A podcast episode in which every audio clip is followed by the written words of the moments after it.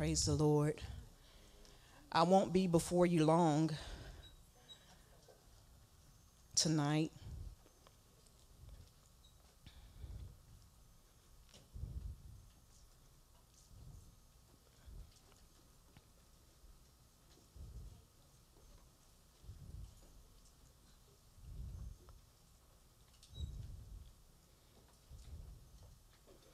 And I'm going to start off tonight with um, an introduction. I'm going to read something that I wrote down. Um, and then we're going to move from there.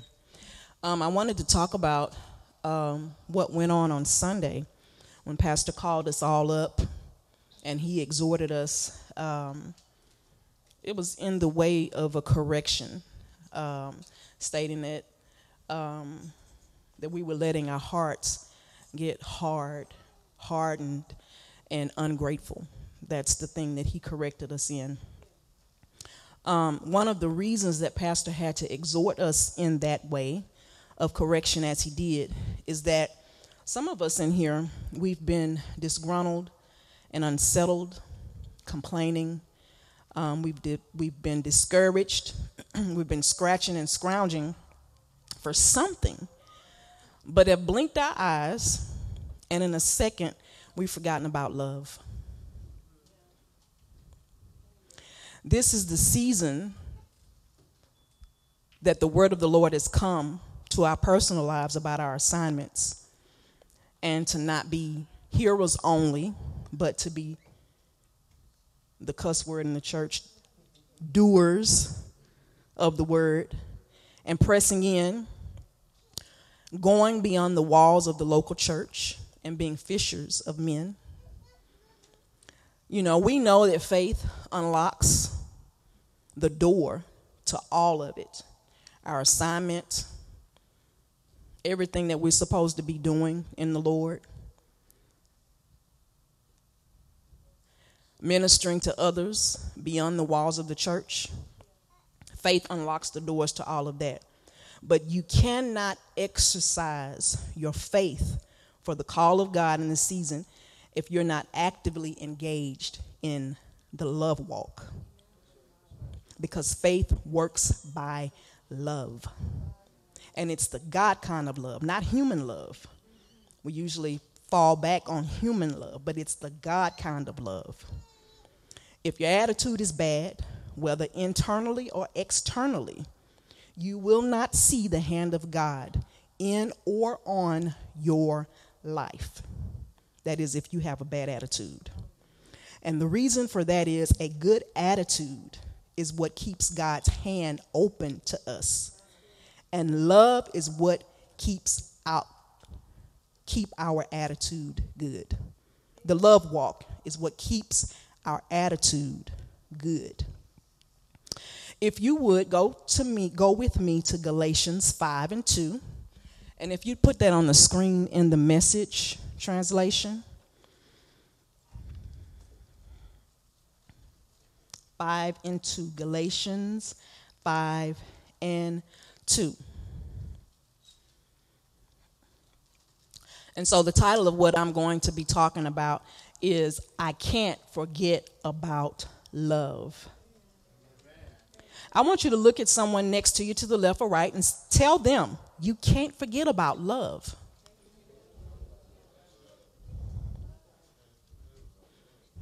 Now, I want you to point to yourself and say, Self, I can't forget about love. You cannot let yourself forget about love. Galatians 5 2 through 6, it reads, I am emphatic about this. The moment any one of you submits to circumcision or any other rule keeping system, at that same moment, Christ's hard won gift of freedom is squandered. So it's saying anytime that you submit yourself overly, over much in a rule keeping system, that means that at that time, Christ's free gift of freedom is squandered by religious systems. It says, I repeat my warning the person who accepts the way of circumcision trades all the advantage, advantages of the free life in Christ for the obligation of the slave life of the law. My first point is some of us, you replace your love relationship with ritual and religious activity. You've fallen out of love with God and man and fallen in love with, as Pastor says, the rah, rah, rah. It is not God's will for us to just live on the rah, rah, rah. It's good to come in the house and to celebrate and to dance and to shout and to do our local church duties, the admin team, all of the paperwork that they do, counting the money, and all of the stuff that they do. The dream team, setting up chairs, putting up chairs, pulling down chairs, cleaning the carpet, keeping the sanctuary nice, keeping things in order. The praise team, singing our songs and our worship and our praise. Basically, what I'm saying to you is those things that we do are just things that we do, and it cannot replace our love walk and our love relationship with our Father. Okay? So, um, is that the message translation? Okay. So I'm thinking that this read a little bit different. I'm going to read what I have. Um,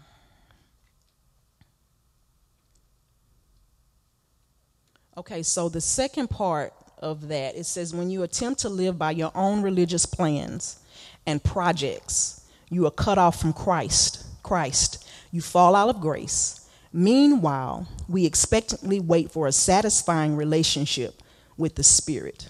So we're coming to church and we're saying, God, give us more, give us more, give us more. But we've fallen out of grace because we're putting all of our stock in our religious practices. Coming to church every Sunday.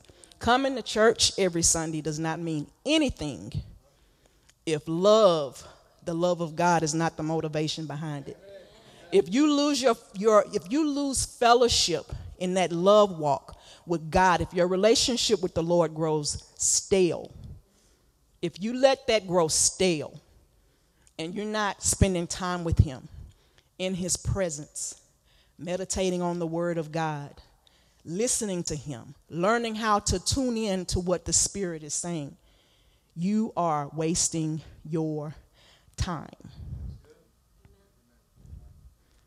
Because God intends for us to have fellowship with the Spirit. Meanwhile, you expectantly wait for a satisfying relationship with the Spirit, for in Christ, neither our most conscientious religion nor disregard of religion amounts to anything. What matters is something far more interior faith expressed in love. That's what I was looking for. Galatians 5 7 through 10. And this is the same chapter. We're just moving down the chapter. It all is talking about how important love is. Galatians 5 7 through 10 in the message version, and I'm reading what I have. It says, You were running superbly. Who cut in on you, deflecting you from the true course of obedience? This detour doesn't come from the one who called you into the race in the first place. And please don't toss this off as insignificant. It only takes a minute amount of yeast, you know, to, to permeate an entire loaf of bread. Deep down, the Master has given me confidence that you will not defect, but the one who is upsetting you, whoever he is, will bear the divine judgment. So, my second point is some of us, you replaced your love relationship with bitterness instead of fellowshipping with love, you're fellowshipping with Satan and the works of darkness through unforgiveness, hard heartedness. Faith will not work in an unforgiving heart. And Pastor does the, the communion every month, and he challenges us to forgive. Um, there's a lot of things that go on that a lot of people uh, don't are not privy to have knowledge of. Um, some of you, you have interactions with your husbands and your wife through bitterness that you shouldn't be having, with your parents that you shouldn't be having. That's parents to children, children to parents. Some of you even fall out with your life group leaders. And I'm just going to look straight ahead.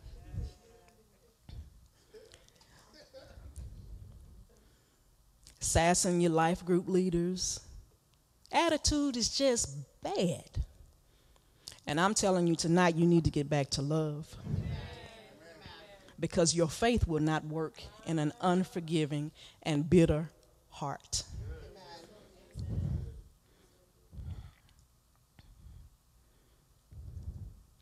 Galatians 5 13 through 15. We travel a little bit further down that passage. It says, It is absolutely clear that, that God has called you to a free life.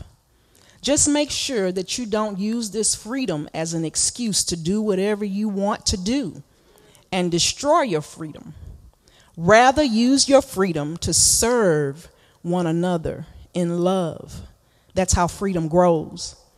For everything we know about God's word is summed up in a single sentence Love others as you love yourselves. That's an act of true freedom. If you bite and ravage each other, watch out, because in no time at all you will be annihilating each other. And where will your precious freedom be then? My third point some of us, you have developed a love relationship with selfishness. Instead of fellowshipping with love, you fellowship with yourselves. Living in an endless cycle of me, myself, and I. What I want, what I deserve, what I feel, how I feel disrespected. When Satan starts bringing those thoughts immediately, you should do something for someone else. You should snap out of that because that comes from hell. You have to do a constant course correction. And I, I wanted to stop right there and kind of uh, camp out there. Now, you guys, you, we, you love when um, we talk about ourselves and tell our business, so I'm going to tell you some of my business and what, what I mean about the course correction. Okay, so I don't know, it's something about I, that I've seen over time. It's something about people that are mild mannered, they have issues when they drive. And I've come to believe that it has to do with something in psychology. I don't know if it's, you know, you're so mild and gentle on this side of life that when you get behind the car and finally get control, you lash out. I don't know if that's what it is. It seems like it's that way. I've heard Joyce Meyers talk about her husband who's mild mannered. Uh, Pastor Gould. I've heard Pastor Gould. Pastor Gould has to watch his temper when he's driving. He's a mild mannered man. And myself have also been in the process of being delivered from this. And my children, they know that I'm telling the truth. They've watched me transcend from glory to glory with my driving. Um, so, one of the things that I've done, that I've been doing over the last few weeks to uh, press in on that is, you know, before when I would be driving, if someone tried to get in, I wouldn't let them in because I felt like that wasn't fair. I sat and waited in this line all this time, and you're just gonna rush up. No, I'm not giving you my space because I've waited my turn. Okay, but the thing that I've been doing, and so, and it doesn't matter how small of a thing it is. Anything that you do to crucify your flesh and press in on your flesh, it matters to the big picture. It it it transcends. It transcends over every area of your life because it's a conforming of your heart. Right? Okay, so so now when someone and the Holy Spirit is helping me. when someone pulls up out of out of habit, my knee jerk is the nope, you know. But the Holy Spirit's like, uh, what, what are we doing? So I've been pulling back, letting people, and I do it every day. Let people get in the front of me. Let people get in the front of me. Sure, go right ahead. And that is what I mean by you have to do constant course correcting in your life. You have to make deliberate uh, actions to make sure that you stay in love, that you are actively participating in the love walk. And if any of you are thinking of anything, maybe you have a driving problem or anything, or anything like it, press in on that. Press in on that. Anything that comes to mind, and let God increase you in your love walk. Um, I heard Pastor Gould say this. He was talking to us probably about two years ago. I heard what well, he was talking to my husband, and I, I heard him saying to Pastor, "Yeah, man," he said. Um, I think Pastor was complimenting him on something. He said, "Yeah," he said, "I'm working on my working on my love walk. I'm working on my love walk." And I was like, Pastor Gould is working on, you know, you know that everybody's constantly trying to grow in love, but to hear him say that, and so I get it. So now when I watch their programming, I see I can see mild things that are different. So I said all that to say that nobody gets off scot free. Nobody, just because we're up here and we're teaching the word, just because pastor is preaching the word, just because our ministers are teaching and preaching and doing stuff, everybody has to walk this thing out.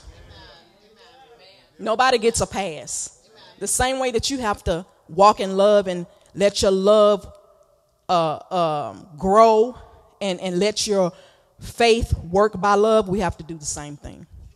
And so, just like my dad used to say when he was preaching, I already got my whooping, so now I'm giving it to you. So I'm encouraging you to increase your love walk. If all of us at the same time press in and increase our love walk, Pastor won't have to do what he did on Sunday. We'll come in here ready to worship God, ready to praise Him because we're so full of love. Um, there was something we had a, had a few weeks about a month ago where every time we came in, it was like everyone was with one accord and worshiping the Lord. The, the worship would be so rich and so thick in here. And after the worship, I would go to get my purse after service was over. And Kathy, Cassie would be sitting here with this look on her face, and I say, What is it, Cassie? And then she'd do like a little her little heart emoji. And I'd be like, I know, right? I know. So when the when the presence of God is here and when everybody's flowing and and walking with the Lord and just loving one another, you can feel it. And and it it it makes the it evokes the presence of the Lord in the service. And that's what was happening. We were all one accord um, with one another. Um, you could just feel the love it was it was thick enough to cut it. And so that's the place where we want to be as a people. And on those in those times is when you see God move move the most. Where we see the most signs, wonders, and miracles. And so we want to increase, we want to impress, we want to press in on that. Um,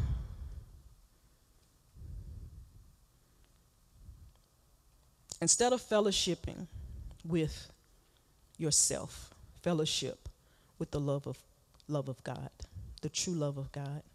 And this is a side note um, about fear. Um, and you know, like I said, we've been talking about. Um, Pastor's been pressing in on and talking about um, ministering to other people. And I want to say this as a side note that fear is complete and utter selfishness. It just is. When you allow yourself to walk in fear, you are selfish. And I've had to learn that firsthand. David was not afraid to kill the lion and the bear because he loved the flock.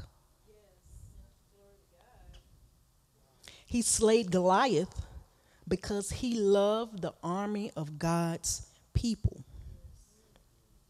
You cannot be overcome by fear if you are full of love. Faith cannot operate in a fearful heart. 1 John 4 18 through 20 says, There is no love in fear. There is, I'm sorry, there is no fear in love, but perfect love casteth out fear, because fear hath torment. He that feareth is not made perfect in love. We love him because he loved us first. If a man say, I love God, and hateth his brother, he is a liar. So if you're in here and Satan has started feeding you lies about hating somebody or being embittered against somebody that's supposed to be your brother, and you continue to say you love God, but then you let that remain, the Word of God says that you're a liar. You don't love God. For he that loveth not his brother whom he hath not seen, how can he love God whom he, I'm sorry, whom his brother whom he hath seen? How can he love God whom he has not seen? So it's saying if you love your brother who you see all the time, if you love not your brother who you see all the time, how can you love a God that you've never seen? Active love is the biggest blocker to demonic activity and infiltration in your life. If you go back and you think about the times in your life where the hand of God was working the most, if you really think about it, that was a season of love. you you had an active love walk during that time. If you think back about it, you'll, you'll realize that there was a block to demonic activity. The demonic activity was low in your life. Satan would bring things to you and try to tempt you with it, and you just chunk it off. It's probably because active love was going on in your life at that time. I want to admonish you to move back into the realm of faith and be the soldiers the soldiers that God has called you to be, fearless and full of love. And that's all that I wanted to say tonight. Um, I wanted to admonish you to make sure that you're walking with an active love walk.